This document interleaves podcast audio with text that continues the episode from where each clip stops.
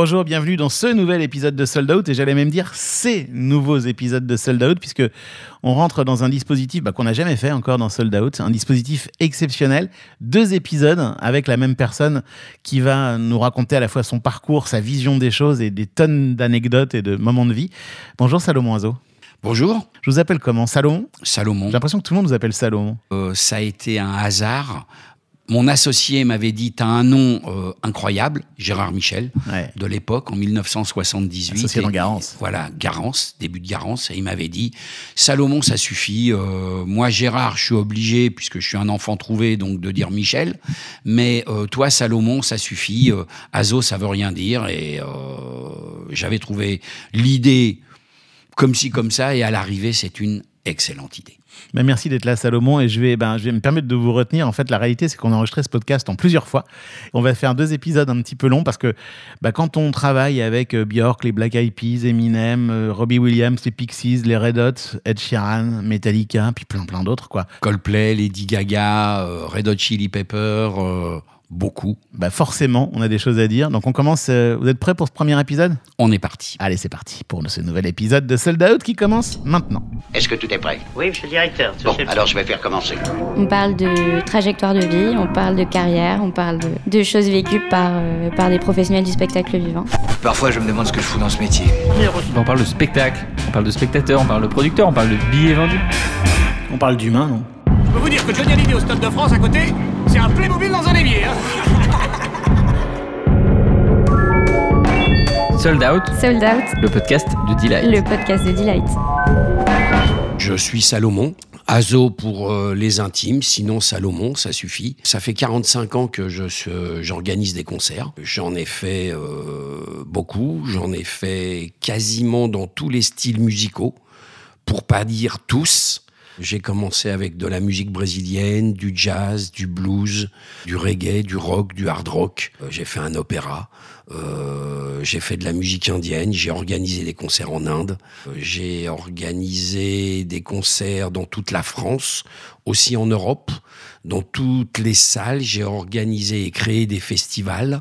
Est-ce que vous vous souvenez de votre premier billet vendu? Bien sûr. Le premier billet vendu est un festival de musique brésilienne que j'ai organisé sous l'appellation Garance Productions fin 78, fin 1978, voilà. Dernier billet vendu. Certainement Björk, puisque Björk revient, euh, elle sera là en septembre euh, 2023, et certainement que c'est Björk le dernier concert que, le billet de concert que j'ai vendu. Sold Out saison 4 épisode 15, on reçoit aujourd'hui celui qui a été surnommé par Télérama en 2018 l'impitoyable boss du rock. C'est la première partie de notre podcast avec Salomon Azo, producteur iconique, emblématique, charismatique, mystérieux aussi parce qu'il parle très peu. Eh bien il est au micro de Sold Out pour deux épisodes et le premier a été enregistré dans les bureaux de Delight au printemps 2023. Salomon, j'aimerais bien savoir euh, déjà ce qui s'est passé avant Garance Production, parce que je crois qu'en effet tout commence en 78-79 avec Garance Production, dont on va parler dans un instant. Mais avant, est-ce que vous êtes déjà un peu dans le, dans le business de la production, ou alors pas du tout, du tout, du tout? Pas du tout, du tout, du tout. Je suis un petit garçon euh, qui est né en 1954 à Paris. Nous avons vécu un petit peu euh, à Paris 10e. Ensuite, nous sommes allés euh, en banlieue, comme beaucoup d'immigrés. On inventait des dortoirs, surtout pour les gens d'Afrique du Nord. Euh, donc, on a été expédié euh, à Champigny-sur-Marne. J'ai grandi à Champigny. J'ai fait quelques passages à l'école à Champigny. Et un beau jour, bah, j'ai pris le train et je suis parti à Amsterdam. Voilà, sans savoir euh, où était Amsterdam et pourquoi Amsterdam. J'avais juste envie de ne plus être là. Et donc, euh, j'étais à la gare du Nord, j'ai vu qu'il y avait un train qui partait, je l'ai pris, sans vraiment savoir pourquoi. Euh, je prenais celui-là, mais en tout cas, je l'ai pris. Et voilà, ça a été au début, le début de mes voyages. Je suis resté quelques temps à Amsterdam. J'ai rencontré des gens, euh, puisque je me suis rendu compte que j'étais parti les mains dans les poches, euh, sans argent, sans rien, puisque j'avais pas très très bien compris l'histoire de la valeur de l'argent à l'époque. Bien sûr, ça paraît fou, mais l'époque était un peu folle aussi quand même. Euh, elle était un peu enfin libre entre guillemets ou désordonnée pour certains. Donc pour moi, euh, je me suis donc retrouvé à Amsterdam. J'ai rencontré des gens qui m'ont accueilli qui m'ont demandé ce que je faisais là et je leur ai dit que je ne le savais pas, mais que j'étais parti.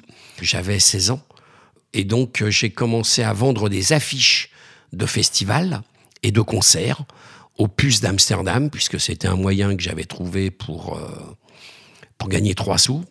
Et donc j'ai fait plusieurs allers-retours dans pas mal de pays euh, pour vendre ces affiches de concerts sur les concerts.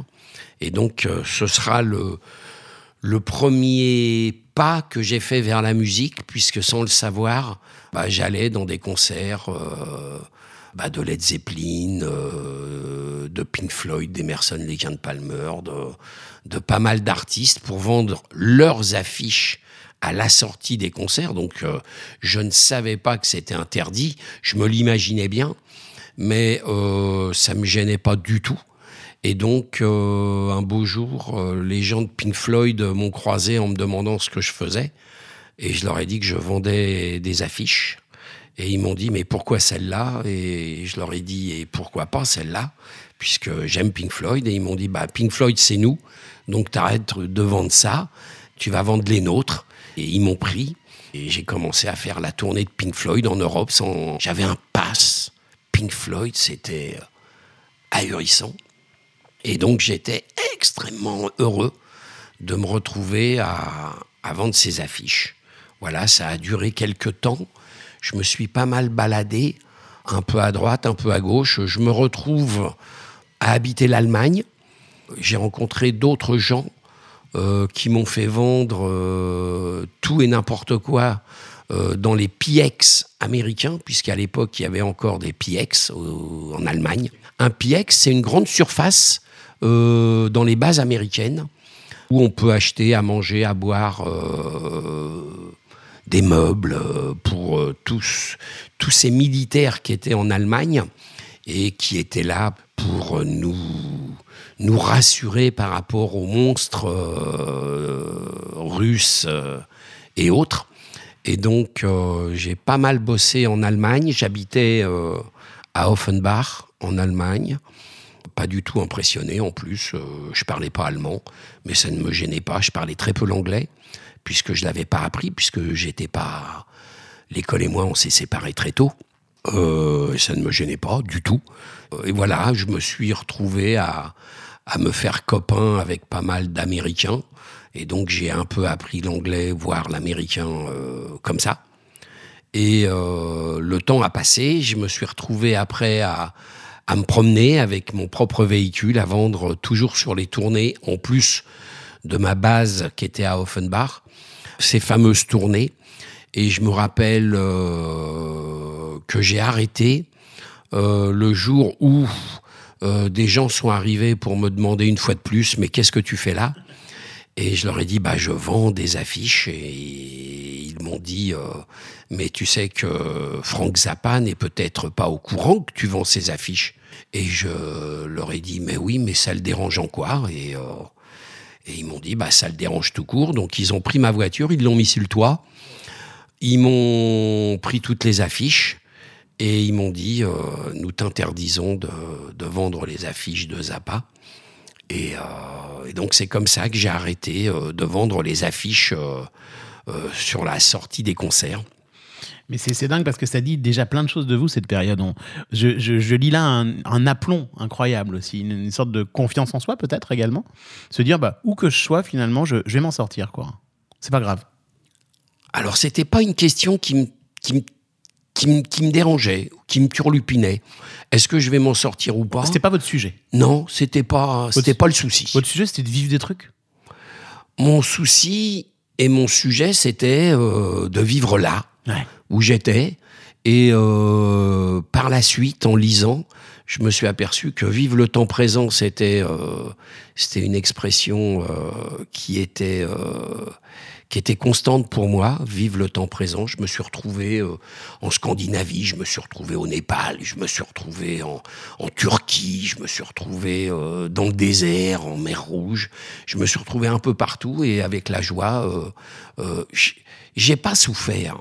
Je n'ai pas souffert. C'est avec du recul, je me dis bon, à part, je me suis retrouvé à un moment en prison en Turquie parce que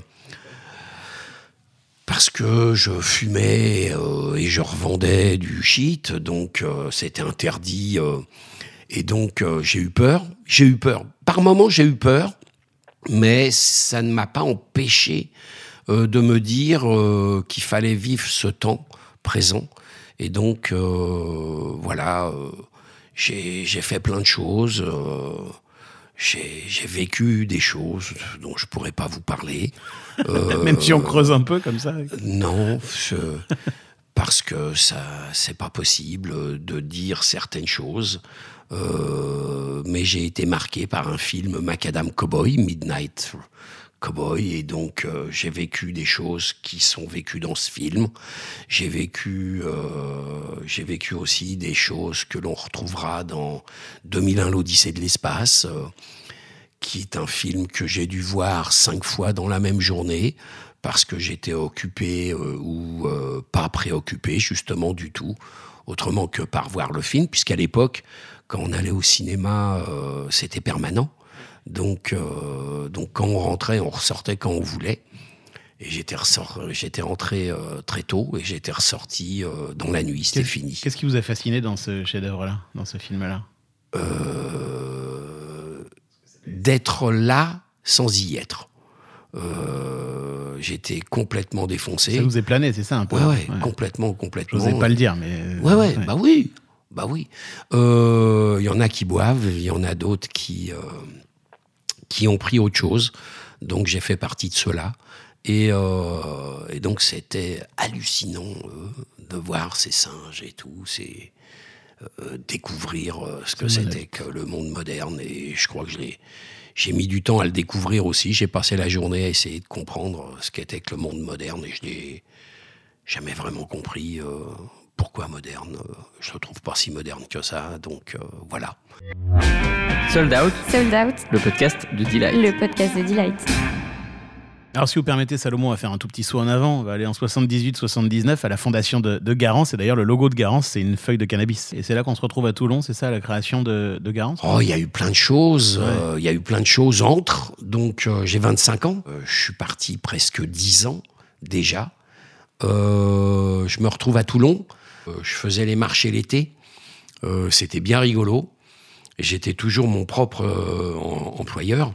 C'est quelque chose qui m'a toujours tenu sans m'en rendre compte. Et donc, je suis à une terrasse de café et j'entends des gens qui racontent qu'ils vont vendre leur théâtre. Et sans savoir ce qu'était le théâtre, je n'y étais jamais allé, mais j'étais allé à des concerts. Je me suis dit, ah, un théâtre, énorme. Et si on achetait un théâtre Comme et, ça, Tout est euh, possible. ah, ah ouais, ouais, mais vraiment euh, d'une naïveté. Euh, et si on achetait un théâtre Et donc j'appelle mon meilleur pote et je lui dis euh, il y a des mecs qui vendent un théâtre, que penserais-tu de l'idée qu'on se l'achète et qu'on y fasse des concerts? Et il me dit énorme, on l'achète, j'arrive. Et C'est qui ce meilleur pote? Gérard Michel, C'est Gérard Michel. le fameux co-créateur de Garance Productions, euh, puisqu'on était deux à l'époque. Et c'est lui qui a eu l'idée de créer Garance et qui avait euh, les facultés intellectuelles. Et il était dans un environnement qui pouvait euh, faire en sorte que l'on se dise montons une boîte, puisque moi, monter une boîte, ça ne m'intéressait pas. Je ne savais pas ce que c'était et je n'avais pas envie d'avoir une attache et, euh, Bien sûr. et me m'accrocher quelque part en me disant maintenant c'est là que ça se passe et c'est tout. J'avais encore la chance de pouvoir euh, faire euh, les marchés l'été, les campings l'après-midi. Je vendais ce que j'avais à vendre dans des campings. Je faisais des chantiers l'hiver. Ah oui, vraiment, euh, débrouille, quoi. oui, oui, oui, oui.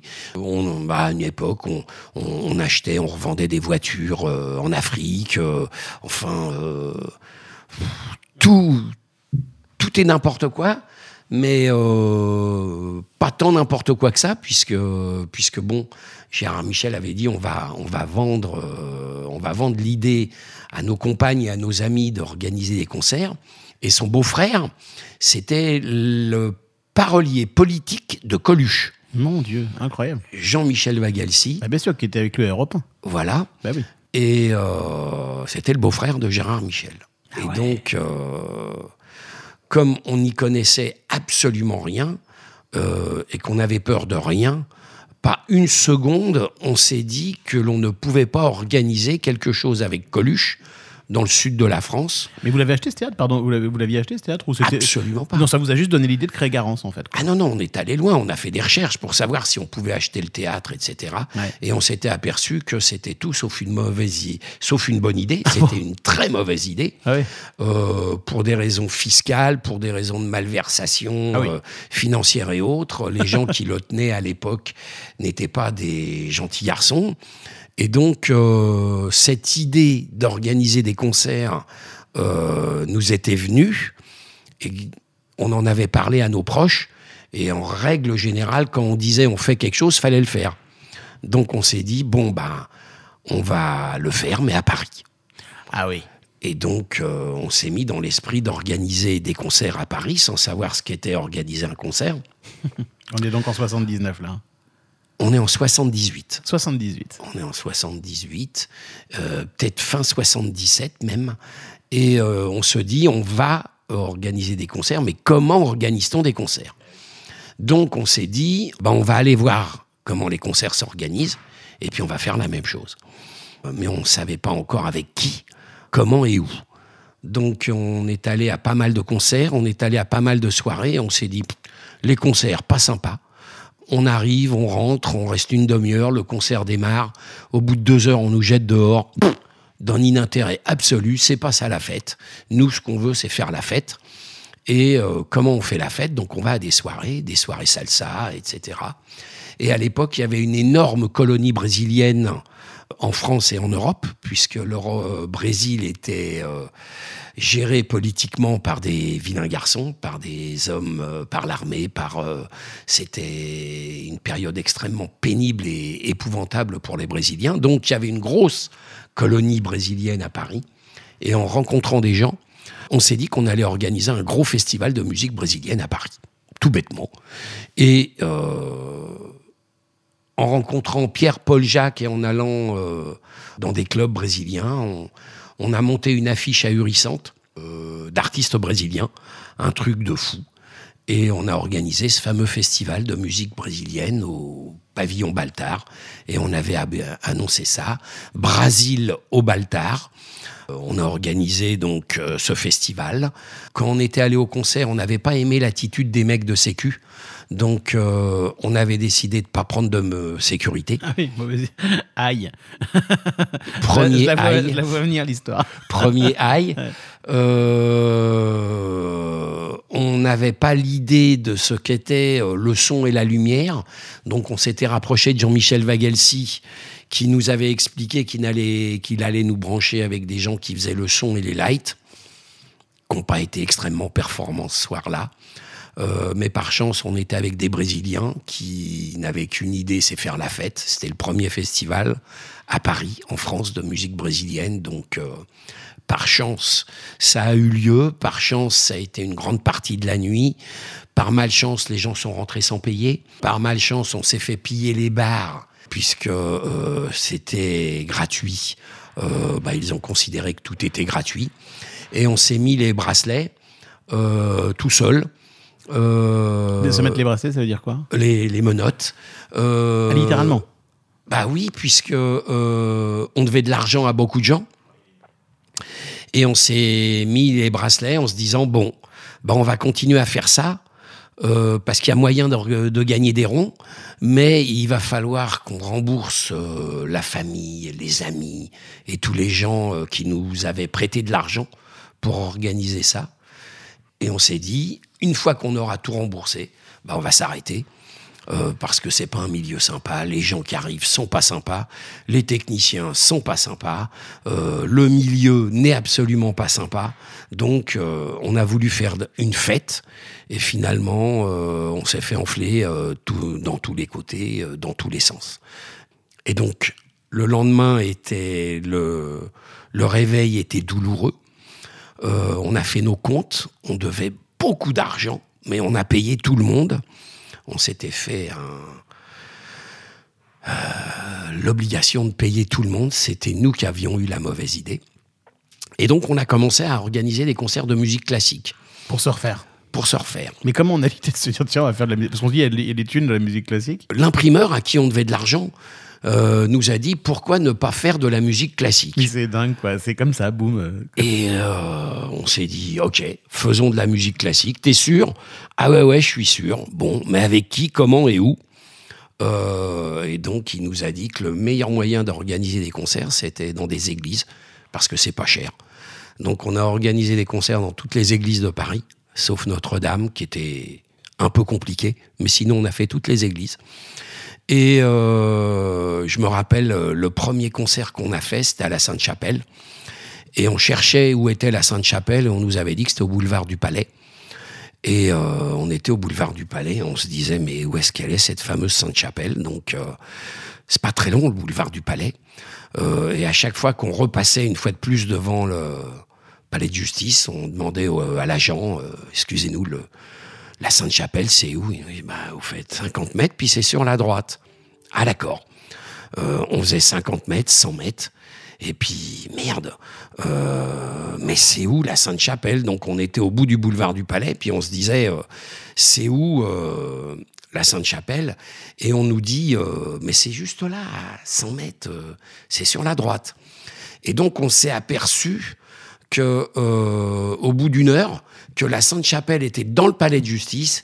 Et ça, s'il y a bien un truc qu'on voulait pas, c'était rentrer dans le palais de justice. Il faut nous retrouver. Donc on s'est dit non non, non, le palais de justice c'est pas pour nous, c'est pas notre truc, on va pas y aller. Mais finalement, euh, on avait rendez-vous avec des musiciens qui nous attendaient devant la Sainte-Chapelle et les copains primeurs qui nous cherchaient partout sont venus nous, sor- nous, nous attendre à un moment devant le palais de justice en nous disant mais les mecs vous faites quoi? Et on dit non mais attends on rentre pas là là là c'est la prison là pour, pour nous non non tout va bien on doit de l'argent mais euh, on le remboursera mais on rentre pas dans le palais de justice. Et au bout de toute une matinée on, nous a convaincus que on n'aurait aucun problème à rentrer dans le palais de justice pour aller à la Sainte-Chapelle, ce qui était vrai. Euh, et on a commencé à organiser nos concerts à la Sainte-Chapelle, mais c'était drôle de savoir que fallait rentrer dans le palais de justice. Voilà. Incroyable quand même. Et, et alors, il faut pas que j'oublie de vous poser cette question que je me pose depuis presque toujours, c'est pourquoi Garance Productions Pourquoi ce nom? Alors, on était dans le métro avec Gérard Michel et on cherchait un nom.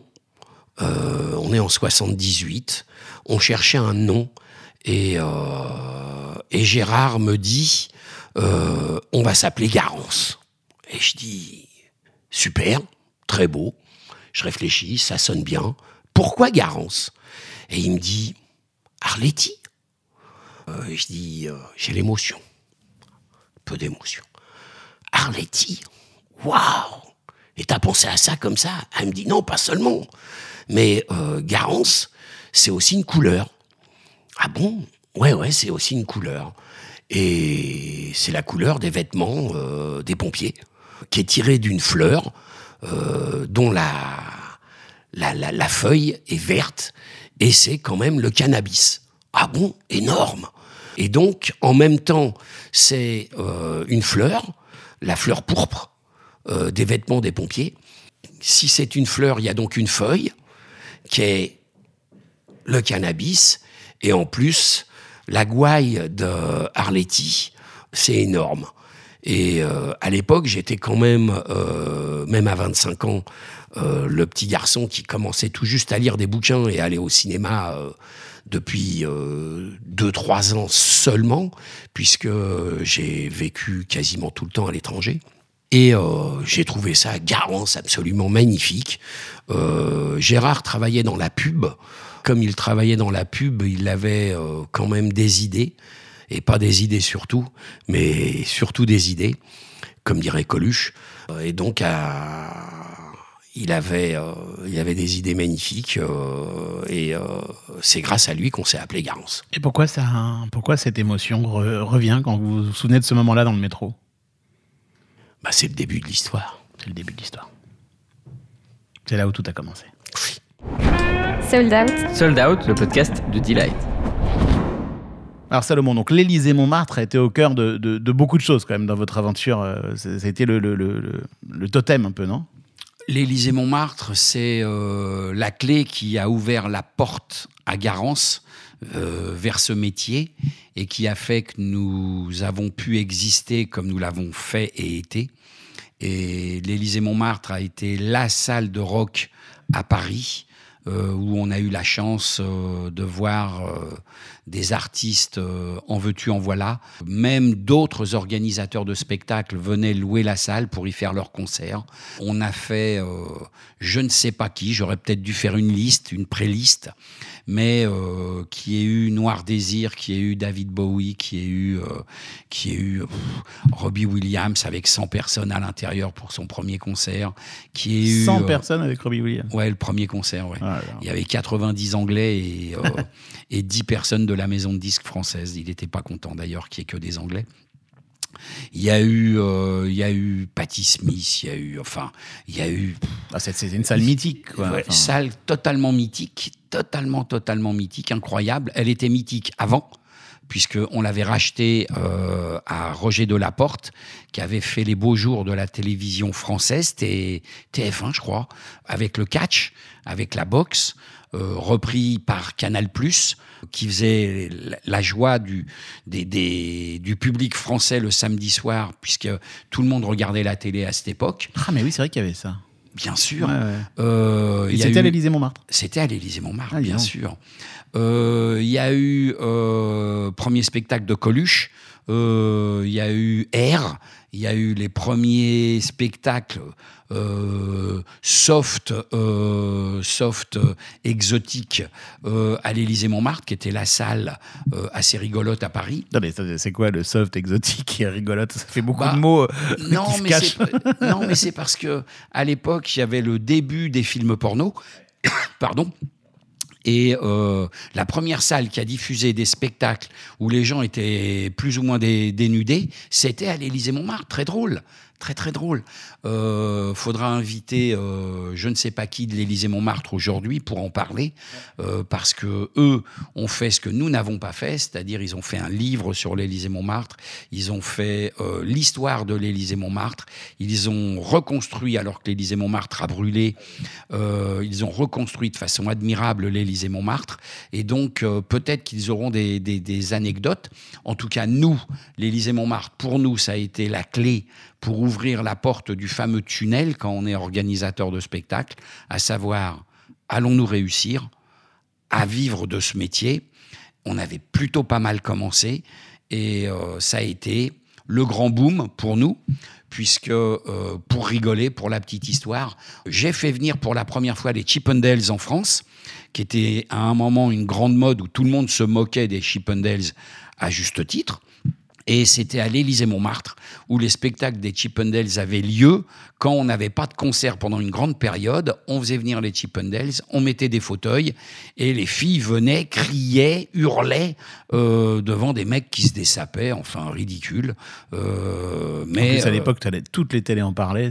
c'était incroyable et on gagnait de l'argent avec cette histoire. Pour vous, c'est hyper malin parce que quand il n'y a pas de concert de rock ou de reggae, euh, il y, avait euh, ces trucs-là qui euh, louaient la salle, qui assuraient le, qui assuraient le quotidien presque. Ah ouais, ouais, ouais. Et puis on, on faisait ça l'été, puisque l'été, euh, il n'y avait pas. Et, euh, et donc, c'était complet. Enfin, c'était incroyable. Donc, l'Élysée-Montmartre a été une salle extrêmement importante pour beaucoup. On a été très fiers. Je travaillais beaucoup. Euh, Garance rentrait euh, dans sa 15e année. Euh, et c'est à ce moment-là que j'ai dû décider de me séparer de mon associé pour des raisons qui resteront personnelles. Euh, j'ai décidé de continuer tout seul. Euh, et je ne ferai pas de commentaires sur Gérard Michel, avec qui j'ai été associé. Voilà, ça s'est arrêté. C'est un couple, donc un couple. faut essayer parfois que ça se termine bien. Vous êtes séparés en 2003, on est en 2023. Euh, oui. Il y, a, il y a 20 ans. Moi, je vous sens. Enfin, je sais que c'était dur à la fin. ça, Il y il avait même des anecdotes qu'on peut trouver euh, ailleurs, mais on va pas en parler ici parce qu'on n'est pas là pour, euh, pour ça. Mais je vous sens quand même à chaque fois que vous parlez de Gérard Michel extrêmement ému. Ouais, parce que si euh, je suis parti de chez, mes parents très tôt, euh, j'ai jamais considéré réellement que j'avais un papa. Euh, spirituellement parlant, Gérard Michel me guidait un peu, puisque au tout départ, il parlait, je ne parlais pas. Je pensais que je ne savais pas parler, que je ne saurais pas parler et que je ne saurais pas m'exprimer tout court. Il avait une plutôt grande culture de gauche, bien sûr, faut jamais l'oublier. De gauche, c'est important, penser à l'autre et pas penser qu'à soi. Et je pense que quand on est de droite, euh, on parle pas de nous, mais on parle euh, plutôt, enfin, on parle d'autre chose. Et donc, euh, il, a, il a été un peu la personne qui m'a pris par la main au départ et qui m'a mis en place. Et avec le temps, euh, j'ai plutôt euh, été euh, guidé par Gérard Michel et plutôt pas mal au départ. Après, il s'est passé ce qui s'est passé et je suis parti parce que je pense que pour moi, il valait mieux que je parte et je pense que j'ai eu raison. Euh, voilà, donc Gérard Michel. En gros, ce qu'on ce qu'on peut dire sans, sans rentrer dans le détail, c'est que l'Élysée Montmartre, il y avait aussi des fêtes la nuit. C'était beaucoup, beaucoup, beaucoup la nuit. Vous, vous étiez plutôt la journée sur les concerts et Gérard Michel s'occupait de la nuit. Et à un moment, enfin, ce qui, ce qui fait aussi que vous êtes séparés, c'est un peu ça, non? Je m'occupais des concerts, des tournées, euh, effectivement. Euh, Quelqu'un qui s'appelle Fabrice Terrier s'occupait euh, des artistes français, comme Noir Désir, comme Gamine, etc. Euh, Benabar, etc. Il, enfin, il avait travaillé avec beaucoup. Il, il- s'occupait des artistes français. Euh, et Gérard Michel euh, devait s'occuper de la nuit. et il a pris le mauvais côté de la nuit. Euh, voilà. On en restera là. Ça, mais Oui, c'est un couple qui a, puis, voilà. Il n'est pas là pour en parler. Non, vous êtes exactement. Vous êtes revus ou pas? On... j'ai pas réussi à le revoir. Voilà. Ma femme, a- quand elle m'a souhaité mon 60e anniversaire, et elle m'a fait une surprise, puisque je savais pas qu'elle me le fêtait, elle l'a appelé, elle l'a supplié de venir, euh, et euh, jusqu'à la dernière minute, c'était ni oui ni non, et à la dernière minute, il a décidé de pas venir. Voilà. Quand je l'ai appris après, j'ai trouvé ça extra nul, quoi. Voilà. Je trouvais ça dommage. On sent que c'est encore un peu à vivre. C'est normal, ça a duré 24 ans, cette affaire de Garance, de 79 à 2003. Euh, un peu plus, puisque. Un peu plus euh, même. Oui, puisque. euh, au tout début, euh, ça, Ouais. ça a commencé en 72, Oh là là. 73, Oh là là. 74. Ouais, ouais, non, c'était L'année c'était où je tôt. suis né. Ouais. C'était tôt. Incroyable. Mais bon, enfin, forcément, c'est la matrice de tout. hein. C'est pour ça qu'on en a longuement Oui. parlé. Oui, oui, bien sûr. À la fin de Garance, comme la, comme la vie est quand même bien faite, il y a cette aventure euh, rock en scène euh, que- que- qui, euh, qui arrive aussi, ou que vous suscitez. J'ai organisé en 1997 Ouais. Rock à Paris. Ouais. Rock à Paris, en association avec euh, un monsieur extraordinaire qui est parti maintenant, qui s'appelait Lionel Drexler et qui travaillait pour Canal+. Il Ouais. gérait le Parc des Princes. Il voulait faire connaître le Parc des Princes pour y faire des concerts. Il avait vu tous les organisateurs de concerts et moi je lui ai dit si tu veux qu'on vienne chez toi, fais ce que tu as envie que l'on fasse. Et je lui ai suggéré de faire un festival. Il m'a dit OK, on y va. On a coproduit Rock à Paris avec, vous vous souvenez, David Bowie, Rage Against the Machine, Oh là là. euh, Prodigy, euh, le Wu-Tang, NTM, enfin bon. Ça fait avait penser à ce genre d'affiche de festival dont on rêve aujourd'hui. quoi. Exactement. Ouais. Et donc, euh, on fait ce premier festival qui se plante lamentablement. Les gens n'ont jamais cru qu'il pouvait y avoir autant d'artistes qui feraient des concerts à Paris à ce moment-là. Ça, ça, m'a- ça- ça s'est planté vraiment Ah ouais, ouais. Avec David. Bowie. ça Oh, oui. Financièrement, ça s'est planté. Euh, 1998 arrive, euh, on a l'interdiction de faire un deuxième Rock à Paris, alors que c'était prévu par rapport à la Coupe du Monde de football, qui réquisitionne tous les stades comme d'habitude. Et 1999, Canal+, mon partenaire financier, euh, passe à autre chose. Il n'y a plus de Rock à Paris. Euh, Quelqu'un qui travaillait euh, à la billetterie au Parc des Princes a eu des étoiles dans les yeux euh, quand j'ai fait Rock à Paris. Il m'a contacté pour refaire un autre festival. Et je lui ai dit, OK, tu me trouves un lieu et tu me trouves de l'argent, et je le fais. Il m'a trouvé le Parc Saint-Cloud, il m'a trouvé de l'argent, des subventions. Et donc, à, partir de là, euh, il a amené des subventions extrêmement généreuses, et donc on a pu lancer Rock en scène. Euh, En 2003. en 2003. Et on a fait une édition, deux éditions. Euh, on était trois. Il y avait Doudou, bien sûr. Le radical euh, qu'on a Radical, reçu dans ce podcast. que j'ai réussi à convaincre de faire parce que Doudou ne veut jamais en faire de trop. Euh, oui, oui, Comment jamais en faire de trop. Non, non, non, je, Donc, euh, je vais on- pas relancer là-dessus. Comment? Je vais pas relancer là-dessus. Non, mais vous pourrez euh, la- le rappeler en lui disant écoute ce passage, tu vas te marrer. Donc, On mais je l'ai convaincu. On adore Doudou. Ouais, bah, tout le monde adore Doudou. Ouais. Et donc, j'ai réussi à le convaincre. Et aujourd'hui, il peut me remercier un milliard de fois d'a- d'avoir été convaincu. J'ai eu les, les bons mots.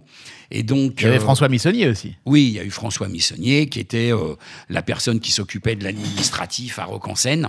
Et nous voilà partis à faire on a frisé euh, pendant 2-3 ans euh, le côté euh, financier, euh, c'était extrêmement limite. Bah, Comme Mais toujours avait- sur le début d'un festival. Toujours, mais il y avait Garance derrière qui, avait, qui était une vraie garantie.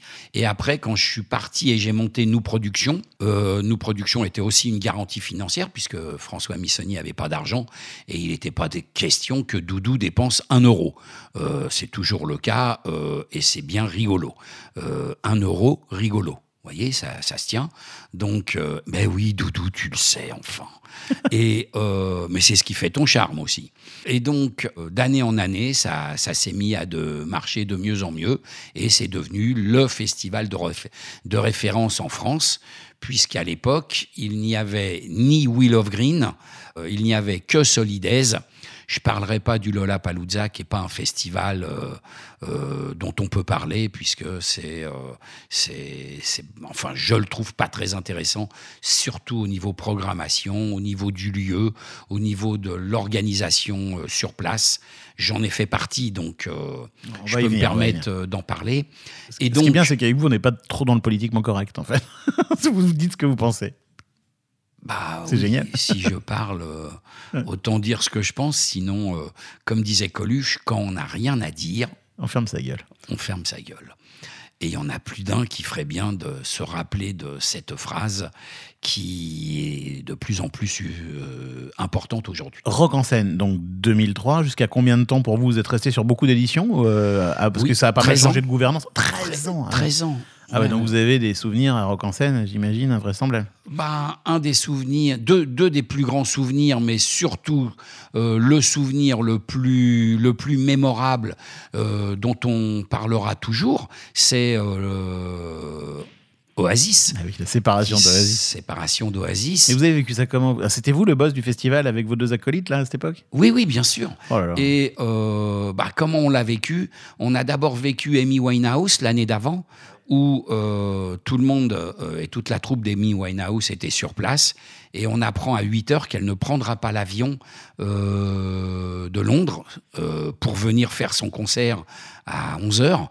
Donc me voilà, parce que bien évidemment, Doudou ne va pas monter sur scène pour faire l'annonce qu'elle ne viendra pas. Quand euh, Amy Winehouse ne peut pas venir, on est en train de travailler pour savoir qui va remplacer sur l'horaire d'Amy Winehouse à 23h sur la grande scène, quel est l'artiste qui va pouvoir jouer.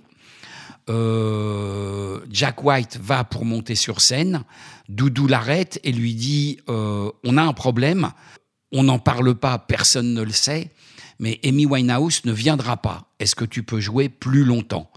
Jack se retourne, il est sur les escaliers qui sont sur la scène. Il se retourne et il dit Hé les gars, ce soir, full set. Ah la vache, comme ça là. Comme ça. Un concert de Jack White ou d'autres en festival, c'est une heure. Un concert full set, ça peut être 1h20, 1h25, 1h30. Il se retourne et il dit full set. C'est un peu ce qu'on appelle la classe quand même. plus que ça. en Ouais, ouais, ouais. plus que ça. L'élégance, l'intelligence, la classe, grand respect. Très, très grand respect. Doudou me regarde et il fait Oh Il me dit Bon, t'as plus de temps, qu'est-ce qu'on fait? Ouais. Et donc, euh, alors le côté très très drôle, c'est qu'il monte sur scène, il dit bonjour, puis il dit euh, bon, comme Amy Winehouse ne vient pas. My God, c'est pas vrai. Oui, oui, comme Amy Oh là Winehouse là. ne vient pas, ce soir c'est full set. Ah bah écoute, en même temps, comme ça, c'est fait, c'est fait. Oui, non, mais personne n'a compris. C'est ça qui était très drôle. On a... Et Doudou me regarde, je le regarde, et il me dit Oh, je le crois pas. Et euh, on, était sidérés, mais par chance, les gens ne l'ont, pour 99% certainement, pas compris. Et donc, je fais malheureusement cette annonce quand on a trouvé comment faire pour que, euh, et en étant sûr qu'Amy Winehouse ne viendrait pas, donc je monte sur scène, j'annonce qu'Amy Winehouse ne vient pas, grande déception, etc. L'année suivante, je suis Mais vous l'avez remplacé par quelqu'un ou rien? Par quelqu'un qui était sur le site. Ouais. C'est un groupe qui s'appelait E-Street. Et au lieu de jouer sur la scène sur laquelle il devait jouer, il joue plus tard. Il joue sur la même stage. Il s'en est extrêmement bien sorti. euh, adorable, gentil, pro. Enfin, les anglo-saxons, quoi. Ouais. Euh, toujours grand plaisir de travailler avec eux dans des moments difficiles. Et là, on se dit, on a tout vécu, et boum, l'année d'après, Oasis trouve rien de mieux que fracasser une guitare et se séparer euh, sur le site de Rock en scène alors que vous êtes au catering. Voilà, on est au catering avec Doudou, on mange, et là, il y a quelqu'un qui vient et qui dit euh, Oasis n'aura pas lieu, ils viennent de se disputer et tout, et Noël s'est barré. Euh, je dis Attends, déconnez pas, enfin, c'est absolument pas drôle et tout. Je croyais que c'était vraiment un gag, et euh, il était très insistant, donc on arrête de manger. Euh, le catering, c'est l'attente où on mange euh, où les artistes et les techniciens mangent. Donc on sort de là avec Doudou, je vois le manager tête basse, les gens tête basse. Je fais non, c'est pas vrai, enfin c'est pas, c'est un gag. Et euh, le manager très très classe et, et- et en dessous de tout, il est désespéré et il me dit pardon, peut rien faire, il est parti. Euh, je passe les détails, donc je remonte sur scène mort de trouille, il y a 10 000 Anglais, euh, un peu euh, ivres, euh, et je me dis, c'est qui tout double? On avait passé une demi-heure à faire un texte, à peser nos mots, etc. Je monte sur scène, je suis mort de trouille, je ne lis pas le mot qu'on a écrit, mais je me rappelle que d'un truc, c'est que le manager me dit, tu peux annoncer ce que tu veux, le groupe s'est vraiment séparé, c'est pas une blague, et je ne sais pas si c'est vrai ou pas, mais je monte sur scène et j'annonce le, vous êtes témoin de. Vous pouvez écouter d'ailleurs sur le net mon discours ce jour-là que j'ai totalement inventé, totalement improvisé, mort de trouille, euh, mais j'annonce vraiment le split d'Oasis. Vous dites aux gens, vous êtes les premiers au monde à savoir qu'Oasis n'existe plus. Voilà. Vous êtes témoin d'un événement exceptionnel. Voilà. Et, euh, Ce qui était vrai d'ailleurs. ce qui était vrai. Et euh, comme euh, il y avait déjà les téléphones portables qui existaient, y avait déjà des échanges, etc., c'était une vérité. Euh, c'était euh, l'événement le plus important qu'il y a eu sur Rock en scène jusqu'à ce jour. Juste pour finir sur Rock en scène, un bon souvenir aussi, parce que là, c'est que des souvenirs très durs. Est-ce que vous avez vécu des, un fantasme ou un truc invraisemblablement beau sur Rock en scène? Euh, un truc extraordinaire, c'est quand Arcade Fire euh, va pour monter sur scène et tout d'un coup, euh, il se met à pleuvoir. C'est un groupe de Doudou et Doudou est désespéré. Le vent se lève et on se dit ça va être une catastrophe. Ils vont pas pouvoir jouer et ils ont joué. Merci à eux. Et merci à vous, Salomon. On va s'arrêter là parce que cet épisode commence à durer longtemps et puis il y a encore énormément de choses à dire sur la suite de votre carrière. On se retrouve donc dans 15 jours pour la deuxième partie de la carrière de Salomon Oiseau dans Sold Out. Merci de nous écouter et à très vite. Ciao.